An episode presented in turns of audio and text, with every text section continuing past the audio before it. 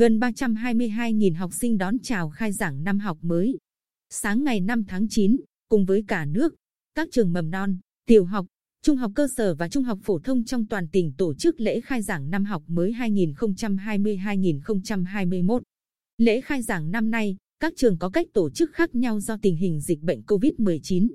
Theo đó, đối với các trường phổ thông, tùy địa điểm và diện tích tổ chức mà bố trí học sinh dự khai giảng, không bắt buộc toàn thể học sinh phải tập trung tại một địa điểm để dự khai giảng. Nếu diện tích quá hẹp, chỉ cho học sinh đầu cấp dự khai giảng, đảm bảo khoảng cách tối thiểu lớp cách lớp khoảng 2 mét, học sinh cách học sinh 1 mét.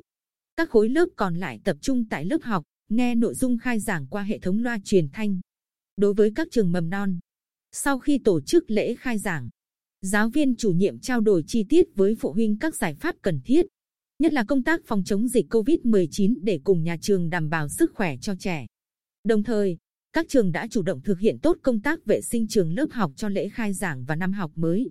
Để chuẩn bị cho năm học mới, Sở Giáo dục và Đào tạo, Ủy ban Nhân dân các huyện, thị xã, thành phố cũng đã chuẩn bị các điều kiện về cơ sở vật chất trường lớp và trang thiết bị đảm bảo cho các trường tiến hành dạy học bình thường ngày sau khai giảng.